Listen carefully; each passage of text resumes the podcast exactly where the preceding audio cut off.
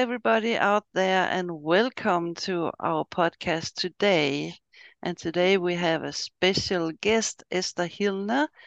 Very welcome to you. It's so nice to see you. Yeah, good morning to you from Las Vegas. oh, wow. On the other side of the world. yes. I've been to Las Vegas once. but it's it's far away from here. Yes. So uh, tell us a little about your life. How did you get into horses and and what have you done? Um, that's funny because my parents were not horse people, so I don't know. I I think I was just born with the horse bug. Um, but yeah, no, I started riding at you know early teens and um, working as a working student, just every opportunity that I could spend at the barn and with horses and with learning, and pretty much started taking lessons by the time I was 14 and then was horse, you know, horse showing. So yeah, that was pretty much, pretty much has been my whole life. yeah. It's, I, I often say that the, the ones with non uh, equine parents is the best one because you have to fight for it. yes but you mm-hmm. know my parents always knew where i was at they knew i was at the barn i wasn't getting into mm-hmm. trouble because you know yeah. i was just infatuated with horses and just being in that environment that's right it's so good for young people to be with horses yeah and learning you know learning the work you know learning good work ethics yes. you know taking care of another living creature and being responsible for that so yeah it does teach you a lot of empathy too to be you know listening to your animals and, and being more sympathetic to other living beings. Yes. And be a leader too, in a good way. Yes. Yeah. So, what are you doing today then? Well, it it, it evolved into a, a my profession. So after working the corporate world, I was still, you know, doing the horse showing and thing, you know, as an amateur rider, but it slowly started to evolve into more into the professional aspect. And um, finally, I ended up like leaving my regular job and, and turning this into a full time job. And I've been doing it now for close to 23 years. Um, and I have no regrets. so it's nice being my own boss, but it's also being it's it's nice to be able to take what you love and and to make you know make a profession of it. So so i feel very very fortunate. Not everybody has that opportunity. That's right. Mm. that's right. So you know i did a lot of horse showing and then i started building up my lesson clientele and you know also doing uh, different community service things with the horses working with the girl scout program. Um, also with the uh, one of the local community colleges and offering horsemanship classes through there. So I've been really active with the community aspect of it too. Okay. Do you involve the horses in in that? I I mean the Girl Scouts and and that is Yeah, with the Girl Scouts it was it's basically again learning horsemanship and horse care and you know how to take care, you know, how to groom and and safety around the animals. So Okay. And for the Girl Scouts too, they get like their um, they get like their little patches for different things that they accomplish in in Girl Scouts. So and oh. so now it's progressing to um, now therapeutic riding is becoming very popular, especially after the pandemic. So the new the new program that I'm bringing on board is the the horse powered reading program, where it's like a tutoring program where we incorporate the horses with the kids and just helping these kids that are just really struggling with school right now. And it was a program that was designed by a teacher that was beginning to see the struggles and the setback that so many kids had after losing all so much time in school. Yeah. And the wonderful thing about the program is it's not just for it's not just the it's not just therapy for kids with you know attention deficit or dyslexia but for kids that are just struggling in school. And the fascinating thing that we have fun we have found with running this program is you know some of these kids are just very nervous in a classroom setting or they just are so there's just too much distraction in the in the classroom. Mm. and when you put them with the horse they're they become more calm more focused. Um, they're a little bit more at ease and it makes the learning process a lot um, a lot easier for them. Yeah i can imagine. So so uh, you how do you do it? Do they put it into the school lessons or they come after school? Well, or... what we do is like we kind of we have them the parents kind of fill out a questionnaire on, you know, what you know like what grade school level the child is at and just what their struggles are at. What are they, you know, what are they what do they need more help with? And, and oftentimes it's kind of like through the horse that we find out more that parents don't realize of what's happening with the child and you know where they're where they're kind of having difficulties with learning. Um like with one student she she gets very nervous in a classroom or reading out loud. And so she got into this habit of just wanting to read as fast as she could to just get through it without really processing like what is she what is she actually reading and comprehending mm-hmm. what she's reading um, another you know another student you know she sometimes has difficulties with words and then that kind of just totally sets her back and then she kind of gets frustrated um, when she gets stuck on on different types of words and vocabulary. So it, it's interesting to see how it affects different kids. We had another one that she has dyslexia so it's difficult for her to read but once we once we broke it down into this process she was able to start to put words together and be able to associate the the letters with the word that she was reading so it's it's really remarkable how this program is is really going to help out these kids mm. i can imagine uh, horses are, are marvelous. Uh, you can have them as your psychiatrist, almost. Yeah, well, it's it's yeah, it's it's really wonderful to see how it's kind of evolving past just the horse riding lessons and therapeutic lessons to now more tutoring and and and really helping these kids kind of fill this void that is is really needed right now. Hmm. That's fantastic. But but you were talking about you're showing the horses. Is it a special breed, or you show a lot of horses, or what is it you are um, doing? Um, yeah, my background. I started um, with the third with the with the thoroughbreds um, when I lived up in Portland. A lot of the horses came off of the racetrack that we three day eventing with. Mm-hmm. Um, so my background, I started out learning dressage first and then moving into hunters and then into the 3D eventing aspect. So at the time we we rode a lot of thoroughbreds um, throughout my riding career. Then that kind of switched. I had my warm bloods that I had for dressage, and um, you know, my Trakehner that I evented in 3D eventing, and so I I really kind of worked with different breeds of horses throughout my showing career but it's funny how I keep coming back to the thoroughbreds because that's what I grew up riding. So I still have a very soft spot for taking these off the track uh, thoroughbred horses and retraining them for careers in jumping or dressage. And, um, you know, that's still where my heart is at. mm. Yes, I heard a lot of, of these programs uh, you have in USA uh, for the thoroughbreds. I think it's it's marvelous. It's a very good thing for the horses. They're just not in the industry, and then they uh, is gone. Right. They uh, they they were able to find them new careers, and yes. you know some of them are they're they're just to me they're they're wonderful. They have great work ethics, and I think just with the right training, they're they're great they're great, but they're not for everybody. You know, some people just don't have the patience either. No. So I reckon that's uh they are they are different somehow.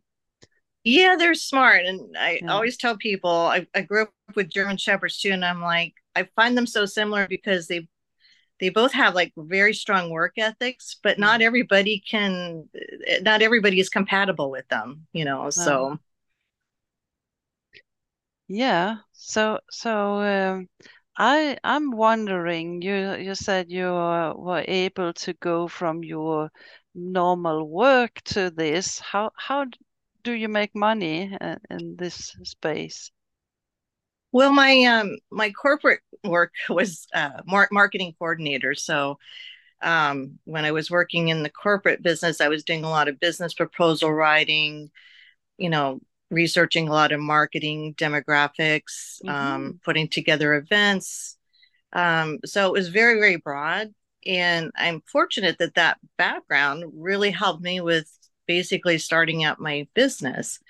And it, it really started out where I was just assisting another trainer and just helping out part time. And at the time it was never meant to turn into a full-time thing i was just like happy to just do this on the side and still have my my corporate job um, but also working in the marketing business and in the construction field out here the um, the economics plays a big part of that. So you know that means when the economy goes bad a lot of marketing jobs get laid off and then you're back to work looking for another job. So after after the last layoff i was just like you know maybe this is a sign that i'm supposed to maybe you know look into starting my own business and pursuing that aspect. And and you know within a few months it just kind of blossomed and i'm like okay maybe the universe just wanted me to go this direction. Yes. so you know i just i just took the opportunity and and went with it. And and that was like 23 years ago. Wow, wow. That's fantastic. So you're still riding or you you Yeah, I'm still riding. You know, the the lesson program's so busy that I don't have time to show as much, but you know, I've been helping with putting together horse shows, clinics, um, you know, and also just to get my certification to get other new programs added onto to my, you know, riding uh, school. So you know, I think the other aspect too is that I still keep learning and and improving um, because I think that just makes it so much more rounded as far as my business and the information that I can provide to students to make them, you know, better riders and, and better understanding between them and the horse. Mm. That's fantastic. Yeah. So you have you have stu students all the time. Uh, in, yeah, in all... uh, it, we ha I have my program all year round. The summer, you know, in Las Vegas is pretty brutal, so it does mm. tend to slow down in the summer months. Um, we do have to start very very early, um, and we have to stop like at eleven because it just gets too hot yeah. afterwards. So. Mm -hmm but the rest of the time you know our weather is pretty nice the rest of the year so um, it does make for good riding conditions for the for the latter part of the year mm-hmm. do you have a farm or, or, a big place or, or how is it um i i run my business out of a another facility so i don't have to take care of the horses they the boarding establishment does all that and that just gives me more focus to have the time for my lesson program. I have leased barns before, but as everybody knows, it turns into like two, it's almost like two jobs, you know, yes. trying to run and manage a barn and then trying to maintain a full, you know, lesson program. It's it's a lot of work. Mm. So I prefer just to focus on the students and the in the lessons. So yeah. So so it's not your horses either, or it's no, actually they are. Yeah, I've got my okay. I have six of my lesson horses, and then I have clients that have their own horses. So mm. yeah, wow. So uh, you are teaching. Uh, is it dressage or it's it's everything you are teaching? You know, I teach dressage is my basics to everything. So I do have some students that just primarily just want to ride dressage and then i have some that want to pursue the jumping um, you know with my 3d event with my 3d uh, eventing background i do incorporate a lot of dressage work because i think that's like our fundamentals to everything. Mm-hmm. um, so a lot of our lessons include dressage. I do a lot of groundwork cavaletti exercises. We do a lot of you know gymnastic exercises. So it's not like we are you know we i try to keep it fun and interesting for the riders and for the horses too you know. Yeah.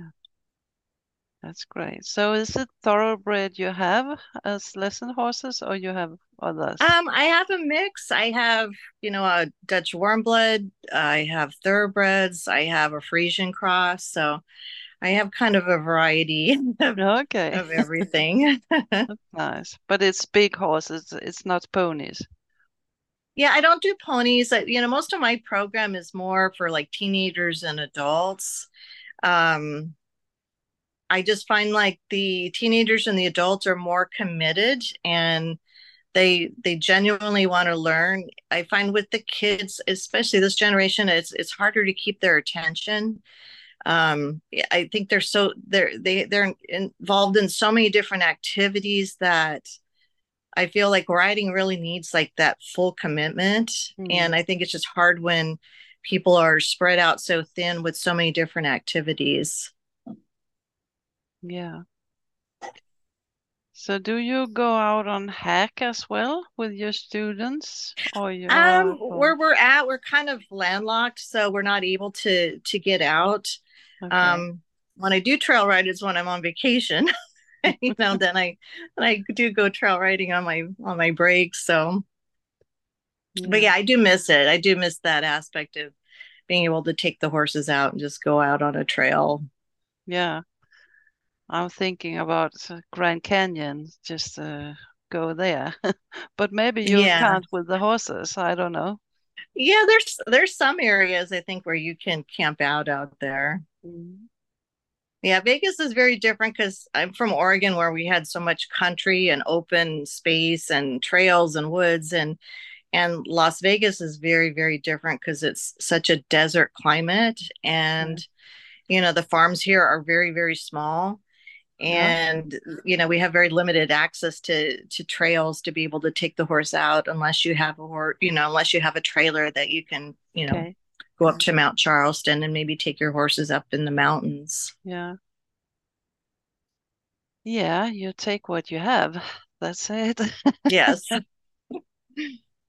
so, is there anything uh, more you would like to talk about your programs? Um, do you have shows? Well, I think just mm-hmm. yeah, I just think for for anybody else that is running a facility is just like look into you know look into some of these therapy programs because i think that's a huge niche that is really needed mm-hmm. um just to especially for kids you know especially kid programs right now because i think it's it's really needed with with what's been happening and past you know after what happened with the pandemic so i think uh the mental health issue too with the kids mm-hmm. is something that will really help them with the horses. Yeah, and that is the next generation. We have to think about yeah, that. Is. That they must have a, a real life somehow. Yeah. Yeah. Yeah. But you have also, you say you have mostly teenagers and adults, but you also have kids, but but not for riding. Yeah, the maybe. kids. Yeah, the kids are for more the the horse powered reading programs. So yeah, so that's kind of where we're filling that niche. Mm-hmm. Yeah, sounds great. Sounds great.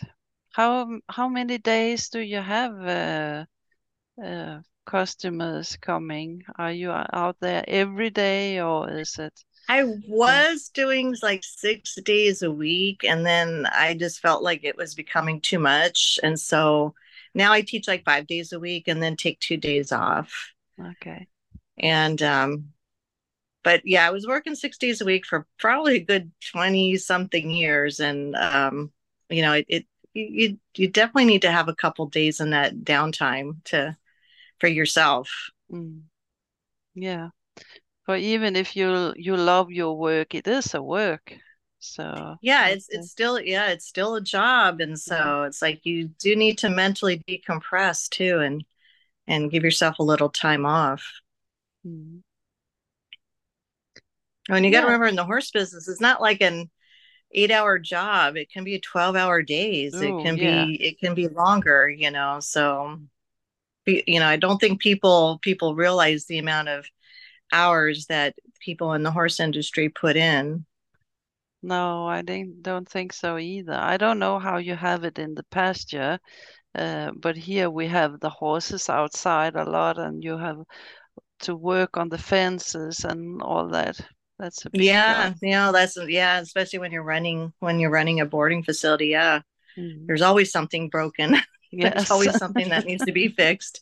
Or the water's frozen and the mm. water pipes break in the winter time so. Yeah that's right yeah but that's why horse people are resilient. That's right. So if people want to get in touch with you where can they find you?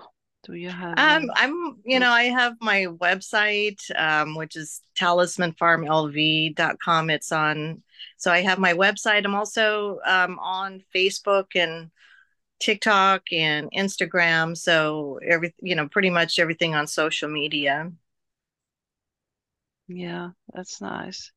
That's kind of the way of the world now is social media so. It is yeah. It's it's both both good and bad, but, but, mostly good. I think uh, it's. I think it's great because yeah. I think like you and I connected through Facebook, and um, I think it's great too that other instructors we can go on these forums and help each other out and exchange information. So yeah, so I think there's there's some good to it. and also that put out information around horses because I think when I was a child, it, it, was more you have the person on the riding school and then you couldn't talk to anybody else. But today you can go into YouTube and you can learn how to approach a horse and all these things. Uh, I think it's very good. Yeah, no, I think it's it's definitely very helpful. Mm. Yes. All right. Then thank you so much for sharing with us. It's it's interesting. Well, thank you. And I'm glad we finally connected. Yeah. so thank you very much and thank you for you out there who have been listening to this and please subscribe. Uh, it means a lot to us that we can carry on every week with this fantastic guest. So thank you very much for coming here today. It was and thank you for putting this on. This is a great thing. Thank you. It was a pleasure. Likewise. So have a nice day. All right, you too. Thank you so much. Thank you.